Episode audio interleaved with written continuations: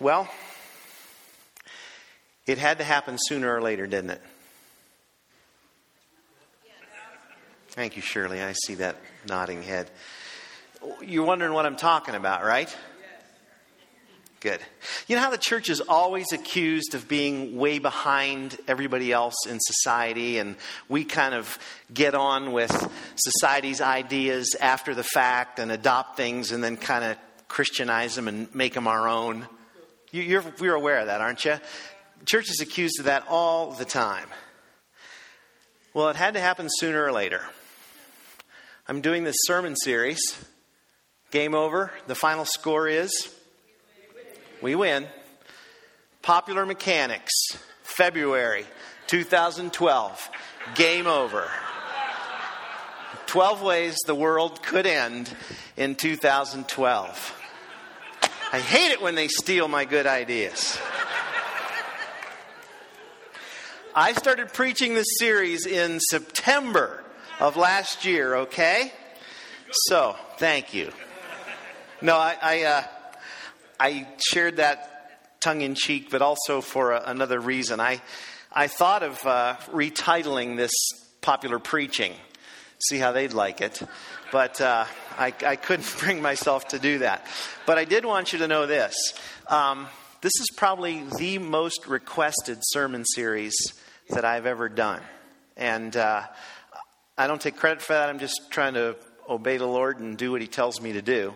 But I've had numerous people say to me, You need to put this in a in a form that's handy for people, available to people, so that they can continue to receive blessing from this and give this away as a gift.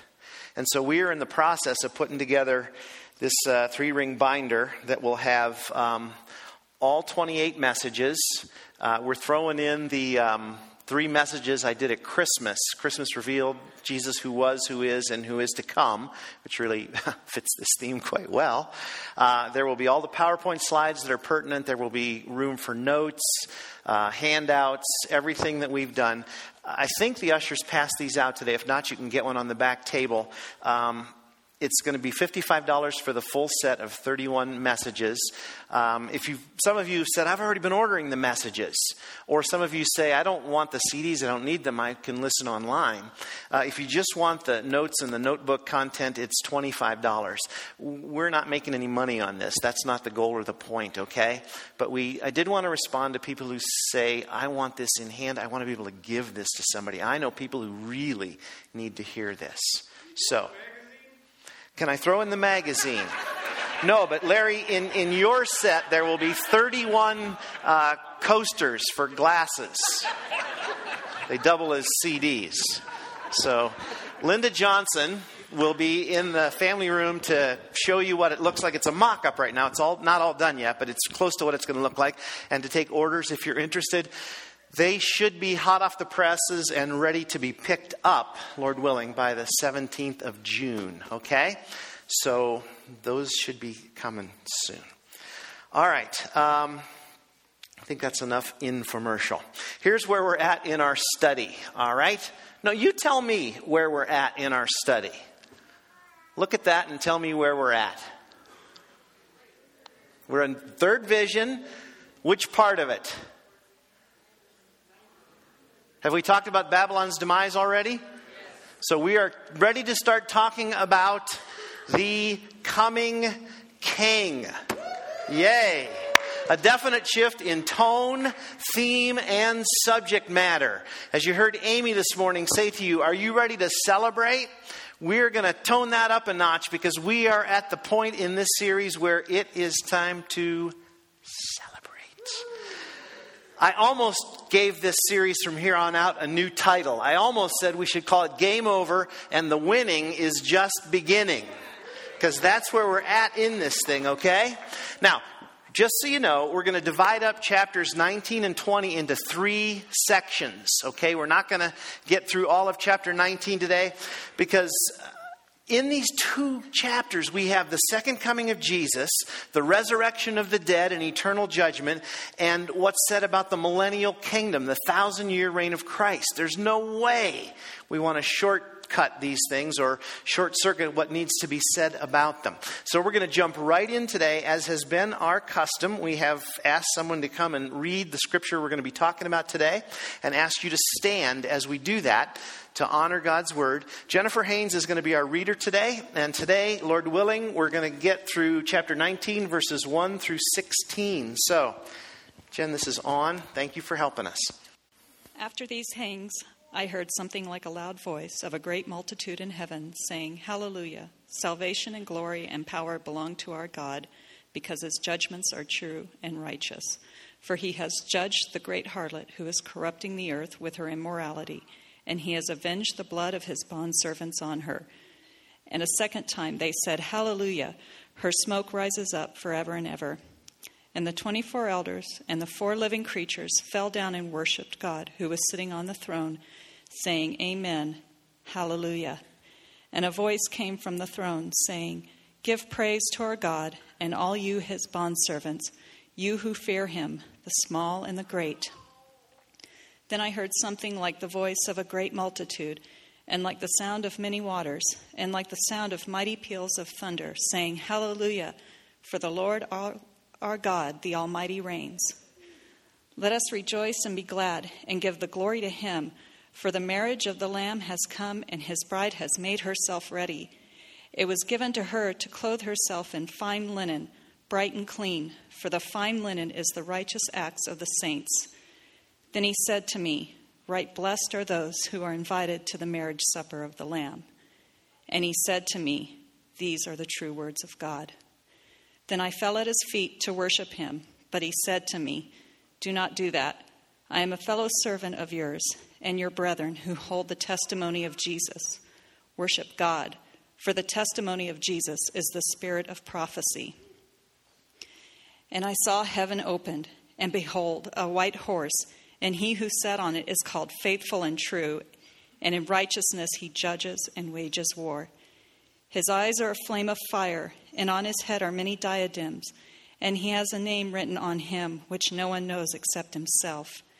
He is clothed with a robe dipped in the blood, and his name is called the Word of God.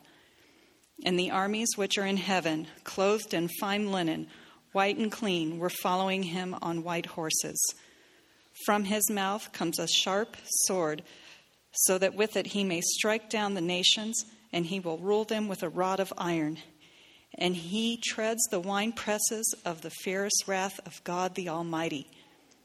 And on his robe and on his thigh he has a name written King of Kings and Lord of Lords. Amen. Thank you. I'd give you a high five right now, but I don't know that that's quite appropriate, although it almost is. Okay, let's dive in, shall we? A lot to cover today. After these things, I heard something like a loud voice of a great multitude in heaven saying, Hallelujah! Salvation and glory and power belongs to our God because his judgments are true and righteous. For he has judged the great harlot who is corrupting the earth with her immorality, and he has avenged the blood of his bondservants on her. Again, after these things is not a time sequential issue as much as he's saying, and the next thing I saw was, so we got to remember this is not a time sequential book. This loud voice, this great multitude, is probably the same host of angels that we saw surrounding God's throne way back in chapter 5, verse number 11, okay? Hallelujah! A Hebrew word for praise ye Jehovah.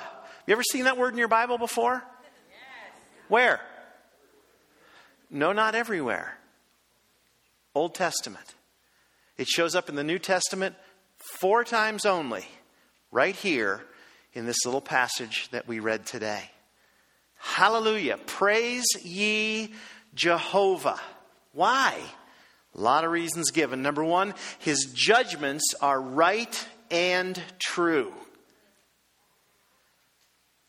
The comment to make at that point is End of discussion. That settles it right then and there. Doesn't matter if you like it. Doesn't matter if I like his judgments. Doesn't matter if the whole world thinks, well, God, your judgments are just way too harsh. Or there's another group of people going, your judgments are way too lenient. God says, I really don't care what you think. Because the word from the throne of God is his judgments are right and they are true. They are perfect. They come out of perfect wisdom with the perfect balance of grace and mercy and holiness, don't they? We are no one, no one is anyone to tell God that there's something wrong with how He ends this whole thing, with the conclusion He comes to in terms of rewards and blessings and judgments upon those who have ever lived on this world. And you see, God is now using, actualizing what has always been His. He has always been the one who holds the judgment. Now, at this point in the story, He's going to start using it. The judgment against the great harlot, Babylon. Remember, Babylon refers to the anti God world system. They're not going to be judged and just declared guilty. That sometimes we go there that's it, and then they get their sentence and they just go off to prison. Folks, the context here is God is going to totally, totally remove everything on this earth that stands in the way of or tries in any way to frustrate or thwart or hinder his kingdom coming and his will being done in totality, in completeness. There's going to be nothing here anymore that does the least little thing to get in the way of that being fulfilled. And as long as Babylon stands, as long as there is a shred of Babylon anywhere, God's kingdom cannot come and his will cannot be done in totality, in its total fullness. Think about this. I know I've said this in weeks past, but think about this. This is the moment in time. How many of you have ever prayed the Lord's Prayer? Thy kingdom come, thy will be done on earth as it is in heaven. Remember, we've looked at the prayers of the martyrs. How long, O Lord, until you avenge us? This is it. I don't know how many millions of times the Lord's Prayer has been prayed. This is it. Babylon's going to get what's coming to her.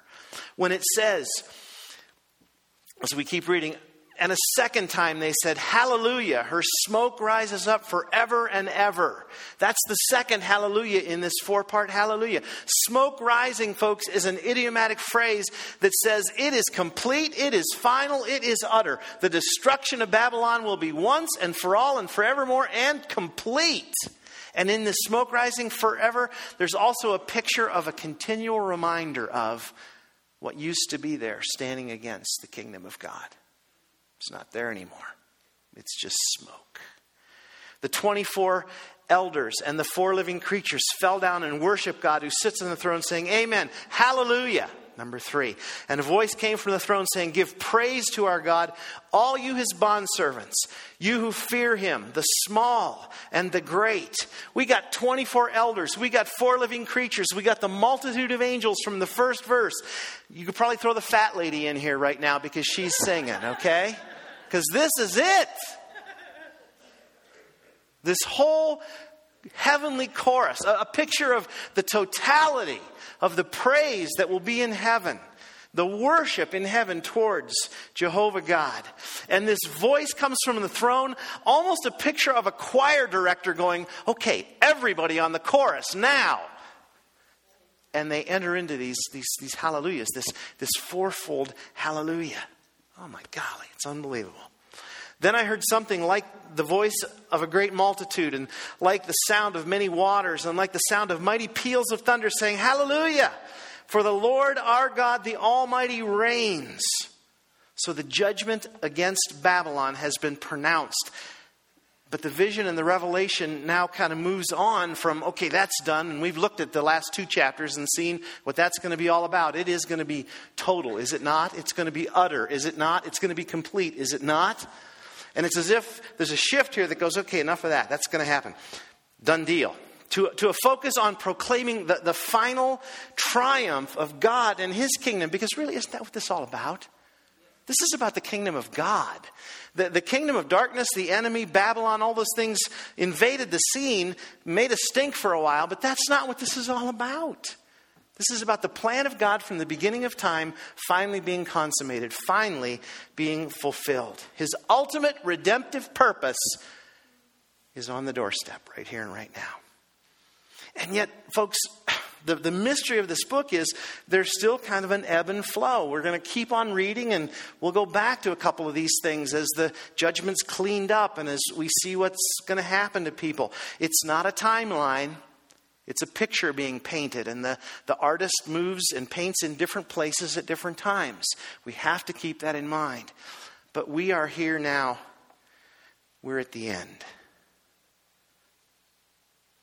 This is not the first time, though, this kind of declaration has been made, is it? If you've been with us, you'll know that way back in chapter number 11, it said this in verse 15. This is not a PowerPoint slide. Then the seventh angel sounded, and there were loud voices in heaven saying, The kingdom of the world has become the kingdom of our Lord and of our Christ, and he will reign forever and ever. It's reiterated here at this point, and the timing is closer and closer and closer. There's a fluidity here of language, though, that I think sometimes escapes us. Hallelujah, for the Lord our God the Almighty reigns. In the Greek, that's not a present tense verb. I'm not going to bore you with all this. It's something called an inceptive aorist tense verb. What it literally means is, Hallelujah, he has begun to fulfill his reign. This thing has always belonged to the Lord Jesus, has it not?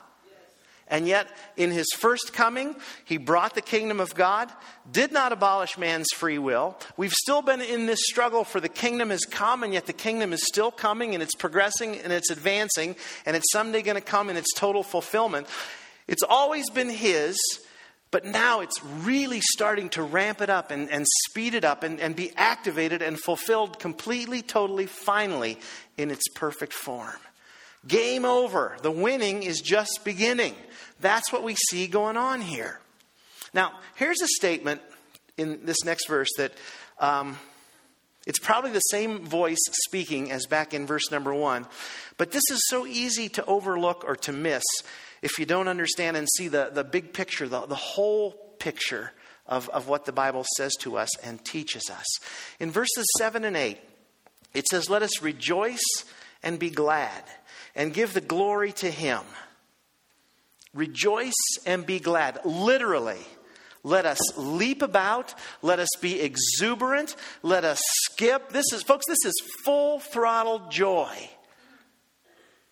But I think sometimes we don't realize who this is being said to. That's the kind of thing our first thought is oh, that's what you say to somebody who won the lottery.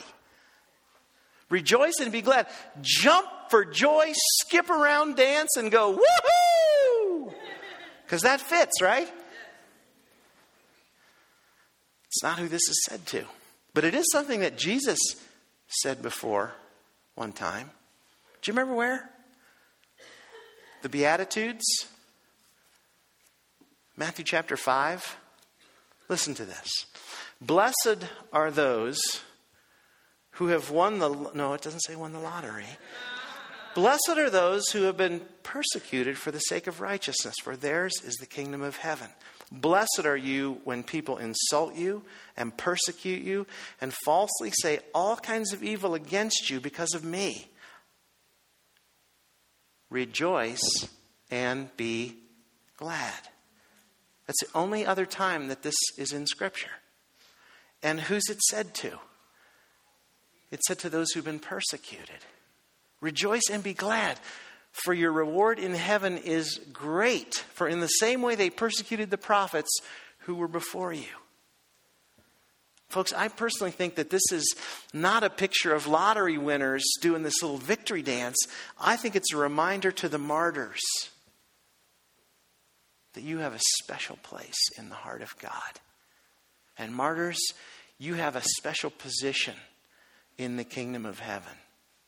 Now, I'll be honest with you. That so far hasn't moved me to want to be one. But that doesn't change the fact that I absolutely believe there's a special place in the heart of God for those who have laid down their lives for the sake of the kingdom. Rejoice and be glad. They need reminded of that. They're the same people who've been saying, Lord, how long until you avenge us? Well, here it is. Okay, let's go back to the, put the next slide up, verses 7 and 8 again. Rejoice and be glad, give the glory to him, for the marriage of the Lamb has come, and his bride has made herself ready. It was given to her to clothe herself in fine linen, bright and clean, for the fine linen is the righteous acts of the saints the marriage supper is announced here like it's a done deal, but we really don't have any description of it. It's not expounded upon. I think it's very likely that when, when this is spoken, rejoice and be glad, give him the glory, the marriage supper of the Lamb has come, her bride has made himself ready. I have a sneaking suspicion that this marriage supper is what Jesus was talking about when he had the Last Supper with the disciples, okay? And again, not a PowerPoint slide, but in Luke 22, he said these words I earnestly desired to eat this Passover with you before I suffer. For I say to you, I shall never again eat it until it is fulfilled in the kingdom of God. I think Jesus sat there before he gave his life on that cross, knowing all things, knowing what the future held, and knew that was the moment that he was looking forward to. And I think it was the part of the joy set before him that he endured the cross.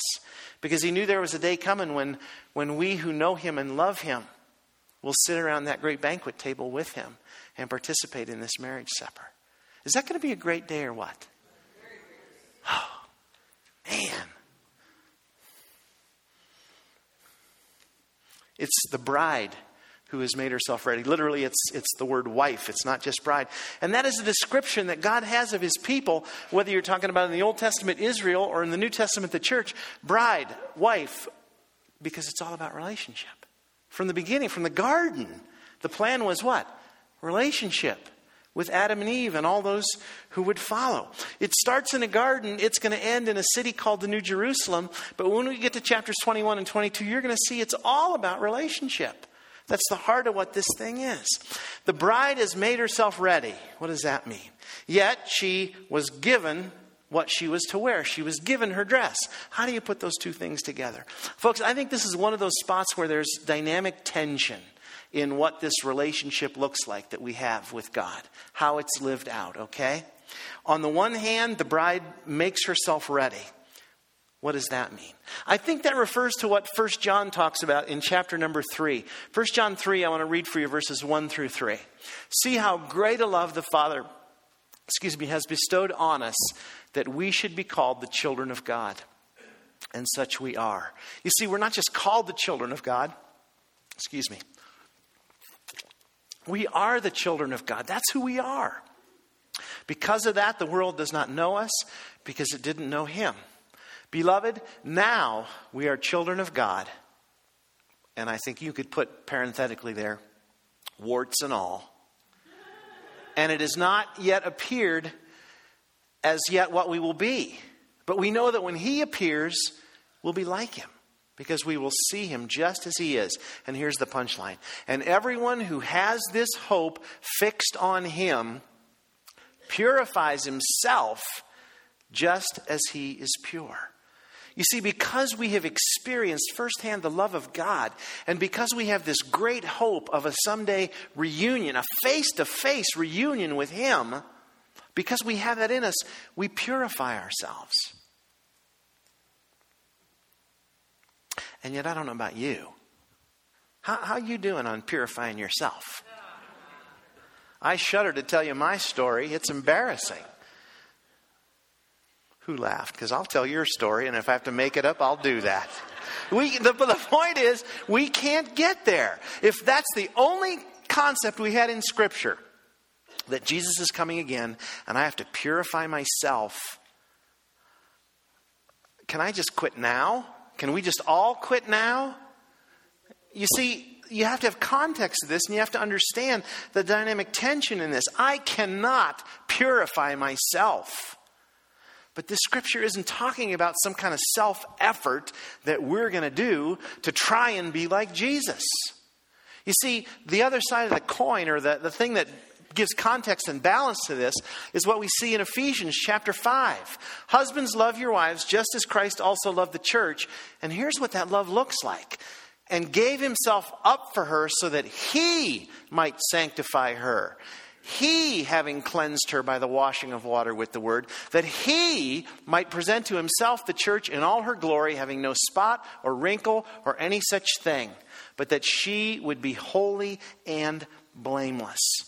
Folks, whose ultimate job is it to purify us? It's His. And so, what you have to understand in this is we're talking about a covenant relationship here. We're talking about a partnership here where I don't resist the grace of God, where I do what it tells me in Romans, I think it's 13, 14 put on the Lord Jesus Christ and make no provision for the flesh. So, our job in this is to put on what He's handing us. It's a whole different kind of works mentality. Do you see the difference? You don't have to go out and sew your own clothes and make it fit and put it on and go through all the rigorous ordeal of trying to be holy, trying to be perfect, trying to be pure. I can't get there in me. Neither can you in you. But if we understand that Jesus has provided this for us, and it's a matter of putting on, yielding to, saying yes to the provision that He desires to give us, then we can get there, can't we? And you see, that's the work I believe God is doing in His church today. And there's still an awful lot of work to do. If you pay attention at all to the news and what's going on, you'll see that the church is still a mess. And yet I'm so thankful that Jesus has never given up on his church. He's never going to give up on his bride. He's at work redeeming her, purifying her, doing that great work. So the work of purity, holiness, righteousness is a gift given to us. It's a work of God's grace on our behalf that we have to embrace and put on. You see, this gift working in your life and my life is, is connected to having a heart and a life that is inclined towards obedient living. Not because if I don't, he's going to get me, but because he loves me so much, the, the least I can do is, is yield myself to him in obedience. That's not work. That's totally different than, than working, trying to do something, trying to make something happen so we earn something.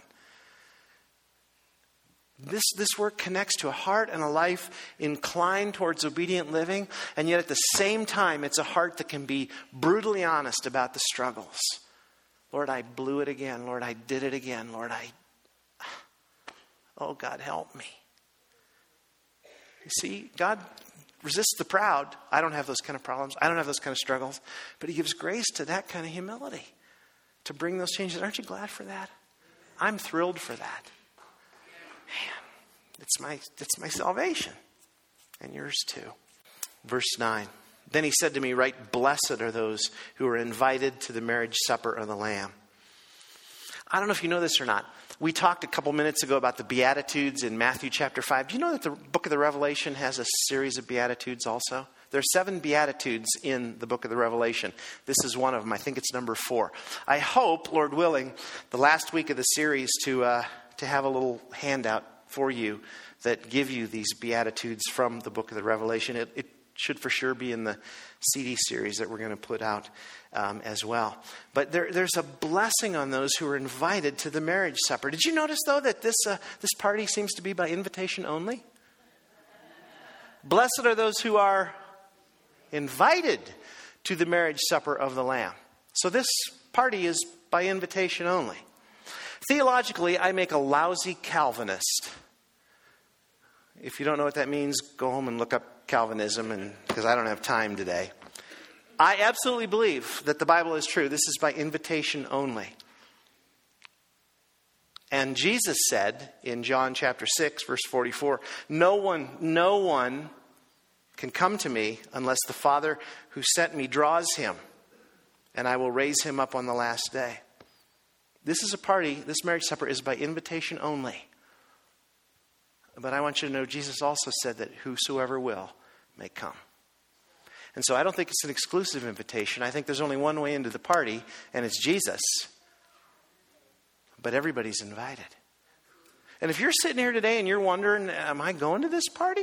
Let me, as God's representative, invite you to this party and say to you that all you have to do is give your life to the Lord Jesus, to come to him in, in saving faith, believing that he died on the cross for your sins, that he rose again from the grave, sits at the right hand of the Father, and is coming again for those who are his. All you have to do is believe that in your heart, speak it with your mouth, let somebody know that is what you believe to become a follower of Jesus. You've just been invited to the party. And if you sat here today not knowing if you were invited or not having accepted the invitation, it's up to you right now to decide if you want in on this party or not. If you are ready, if this is your moment to say yes to Jesus as Savior and Lord. If the Holy Spirit's stirring in your heart right now, by all means, before we go today, let somebody know that you've made that choice, that you've made that decision, okay? I'll take that as an okay. And he said to me, These are the true words of God. Then I fell at his feet to worship him, but he said to me, Don't do that. I'm a fellow servant of yours and your brethren who hold the testimony of Jesus. Worship God, for the testimony of Jesus is the spirit of prophecy. I think this angelic being bothered to say these are the true words of God as a form of solemn assurance to John after he just witnessed these two chapters of, of the aftermath, the destruction, all that he'd seen. These are the true words of God. This is going to happen. Not only is Babylon going to be destroyed, but there is a marriage supper of the Lamb that is surely coming to those who are his how real must this have been? How vivid must this have been? John's not sitting there having this vision like watching something on a screen. Folks, he was living this thing. He had to be. He fell at the feet of this being to worship him. It's not like he's watching it on TV and falls down. He's, he's in there, he's in this thing. And the angelic being says, No, no, no, no, no, no, no. Not about me, it's about him. I'm just, I'm a servant just, just like you are. I just, sometimes I, I was thinking early this morning about how vivid, how real this must have been for him to do that. That being had to be there. He was in the presence of that thing. Wow. The testimony of Jesus is the spirit of prophecy. I think in that case, the word prophecy is talking more about preaching which is one of the definitions of prophecy, rather than the foretelling of the future. And I think what this means is the message of the gospel is only accomplished, it's only fulfilled through the Holy Spirit's prophetic ministry. The Holy Spirit causing the word to come alive in somebody's heart, to draw them to that place where they believe it and they receive it. I think that's what that one means. I should have had Matt Porter stay up here because this is the point in the story where we need a big drum roll verse 11. And I saw heaven opened. And behold, a white horse, and he who sat on it is called faithful and true. And in righteousness he judges and wages war. His eyes are a flame of fire, and on his head are many diadems. And he has a name written on him which no one knows except he himself. I think it's safe to call this the ultimate grand opening, don't you? Don't you? Ah, I mean, we've seen two other openings so far. We've seen in Revelation chapter 4 that uh, John looked and there was a door open into heaven. And then later on in the story in chapter number 11, verse 19, the temple of God in heaven was opened. Folks, both of those are a, a, picture, a view into what's going on in heaven. John, come up here. you got to see this so you can report this to people. Folks, this is a dramatic shift. The first two open so that John can see what's going on. This time, heaven opens so the king can bring heaven, the kingdom, down here to this earth. Woo is the word. He's sitting on a white horse.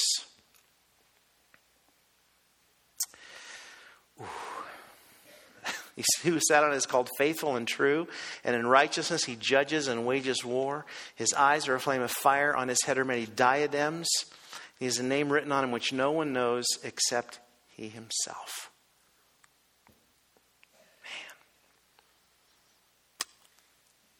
I'm just a little overwhelmed right now, so I'll try and pull myself back together.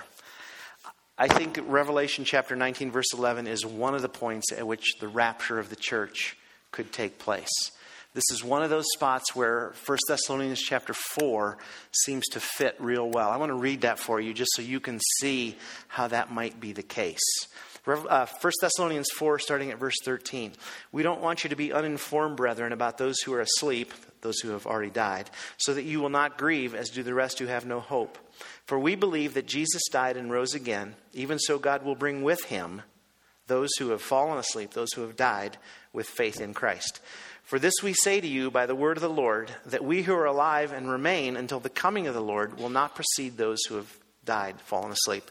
For the Lord himself will descend from heaven with a shout, with the voice of the archangel, and with the trumpet of God, and the dead in Christ will rise first. Then we who are alive and remain will be caught up together with them in the cloud to meet the Lord in the air, and so we shall always be with the Lord. Therefore, comfort one another with these words if you want on your own to do some extra study, go read Matthew chapter 24. Talks a lot more about the second coming. If this is the place where it happens, then it's a post tribulation rapture that will take place. Again, not a puzzle to solve.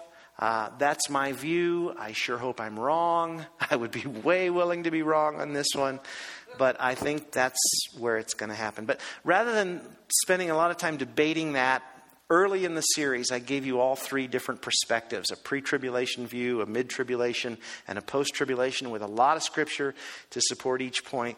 Rather than going back and reviewing that, rather than focusing on what we don't know, let's take a couple minutes as we wrap this up and focus on what we do know, okay? Here's the first thing we know Jesus is returning the same way that he left. How do we know that? Because the scripture says, Acts 1:11, they said, Men of Galilee, why do you stand looking up into the sky? This Jesus who's been taken up from you into heaven will come in just the same way as you've watched him go into heaven. So if you watched him go up, you're going to watch him come down. All right, next one. Same principle. Matthew 24, 30. And then the sign of the Son of Man will appear in the sky, and then all the tribes of the earth will mourn, and they will see the Son of Man coming on the clouds of the sky with power and great glory. This is Jesus coming back to deal with, to take care of his enemies. Is he going to come back in some little corner in a secret kind of way? You know, anytime you read a story that talks about the Messiah has just been revealed in Eastern Europe and he's awaiting for the day to make himself known, there's a Greek word for that. It's called baloney. he's not coming that way. He's coming for everybody to see. I hate to pick on people, but can you imagine someone like Bill Maher at this moment if he's still alive on this planet when Jesus comes again? I shudder to say what he would say in that moment. But everybody's going to see this, folks. It's not going to happen in a corner somewhere. Here's another thing that we know the second coming of Jesus Christ brings kind of a threefold convergence to God's ultimate plan.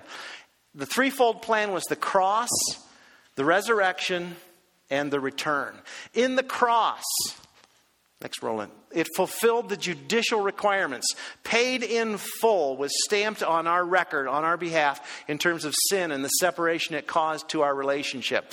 But the resurrection was the thing that restored life to us as believers in our body, soul, and spirit. Not a PowerPoint slide, but this is what we have to understand. Romans 5:10 says this, "For if while we were enemies, we, will, we were reconciled to God through the death of his son, that's what the cross did, much more having been reconciled, we shall be saved by his life." You see, it's not his death that saved us, it's his death that paid the price. But the fact that Jesus rose from the dead is what gives life, which quickens our body, soul, and spirit. But there's more to God's plan than just that. There's the return, and in the return is the consummated, fully and finally completed plan of God, which is ultimate and total victory. That's what this is about. That's what I'm talking about. Very quickly, I'm going to put this up, read through it, and we'll put it back up at the end for those of you who really like to take notes and want to make sure you have this all. Five purposes in Christ's coming, as the scripture tells us. Number one, he's coming for the church, and scriptures are listed next to that. Number two, he's coming to save Israel. We have talked throughout this series, it's not either or, it's both and. He's got a plan bigger than we think sometime. Number three, he's coming to overthrow Satan, the Antichrist, the false prophet. Number four, he's coming to judge the Gentiles and the Gentile nations. And finally, number five, he's coming to establish his millennial kingdom. We'll talk about that next week, and we'll put that back up in a couple minutes, but let's get back to the star of the show, okay? To the ultimate grand opening. I saw heaven open. Behold, a white horse. First thing God wants you to see is that white horse. You know why? Because this is all about victory. And you know what conquering kings rode into conquered kingdoms upon? A white horse. So clear as anything, folks, he's the conqueror. We win because he won and he wins. He's called faithful and true. He's the one that's going to finish what he started. It talks about here, he's faithful and true. And in righteousness, he judges and wages war. His eyes are a flame of fire. On his head are many diadems. He has a name written on him which no one knows except he himself. He's going to finish what they started. And when I say they, I'm not talking about the enemy. He's going to finish what the Godhead in covenant started at the beginning of time. It's the fulfillment of the plan of God. In righteousness, he judges. We've already looked at that earlier in verse 2. His judgments are true and righteous. They're not arbitrary, they're not whimsical, they're not based on any anger or negative emotion. They are perfect. Perfectly holy, perfectly righteous, perfectly merciful and just. His eyes are a flame of fire. Folks, if ever you wanted a picture of something or someone who is all searching and all knowing and soul piercing, that's what those eyes are. Nothing escapes his notice. There's nothing hidden, and nothing evil will escape or stand against him. He's got a crown of many diadems on his head. That's what conquering kings wore diademed crowns. It's a crown of royalty because he's the King of kings and the Lord of lords. When this happens in final form, his rule is totally going to be completed and enforced. In 1 Corinthians chapter 15, there's a sequence of final events given us there. After the first sentence, it gets to the important part. For as in Adam all die, so also in Christ all will be made alive. If you're in Christ, you will come back to life to spend eternity with him. But each in his own order Christ, the first fruits. Here it is. After that, those who are Christ at his coming. Then comes the end. What's going to happen at the end? When he, Jesus, hands over the kingdom to the God and Father, when he abolishes all rule, all authority and power, for he must reign until he has put all his enemies under his feet. How many enemies is he going to put under his feet? Every single one. This is going to be completed once and for all and forevermore. He's got a name on him that no one knows except he himself. It's not faithful and true. It's not Word of God. It's not King of Kings and Lord of Lords. I think it's something too deep for us to fathom on this side of seeing Him. And I think when we see that name, we're all going to go, and yet I think we're also going to go, I just kind of knew it.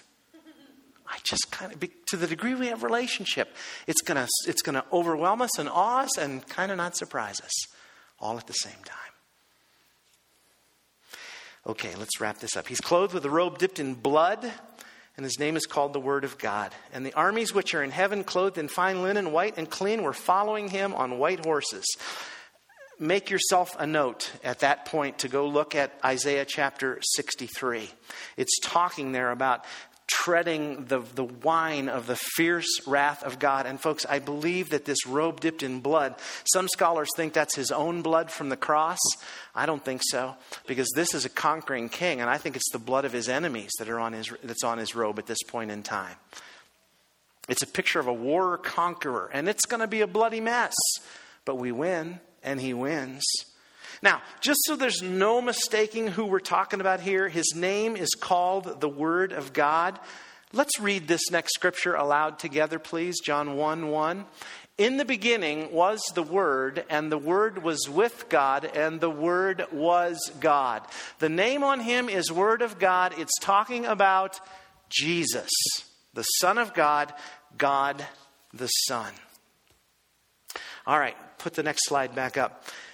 These armies which are coming with him are clothed in fine linen that's white and clean, and they're following him on white horses. So they're a part of this victory. They're on white horses too. How come he's got a robe dipped in blood, and these people are in fine linen that's white and clean? What's up with that? No armor. No, no weapons. No help needed, thanks. That's the point. His armies, be it angels or the saints resurrected coming back with him, they're not going to be a part of this fight. Why? Well, let's keep reading. From his mouth comes a sharp sword, so that with it he may strike down the nations, and he will rule them with a rod of iron. In the beginning, God created the heavens and the earth. How? Spoke them into being. Is it a stretch of the imagination at all to think that He also might speak against the portion of that creation that has rebelled against Him and turned against Him? And if He's got enough power to speak it into being, I personally think He has enough power to take it out the same way He brought it in. Don't you? He doesn't need any help. These armies are along for the victory parade, not, hey, get in there and fight for me and with me. By this point in the story, folks, it's over. He needs no help. I want to finish with this. When Jesus comes again, here's one thing for sure that we know is going to happen. And, worship team, why don't you make your way back up here at this point, if you would? This is after it talks about Jesus humbling himself, becoming a man, going to the cross, giving his life for us, his very life for us. For this reason also, God highly exalted him and bestowed on him the name which is above every name. That very well could refer to the name that no one knows except him until this point in time. So that at the name of Jesus, every knee will bow of those who are in heaven and on earth and under the earth, and that every tongue will confess that Jesus Christ is Lord to the glory of God the Father. Folks, that is an all encompassing statement about what's going to happen when Jesus comes again. There's going to be a group of people called the saints, called his followers, called believers, called the chosen, called the redeemed, called whatever you want to call them, who will bow their knee in worship and praise and adoration and thanksgiving to him for saving them. But every knee is going to bow in heaven, on earth, under the earth.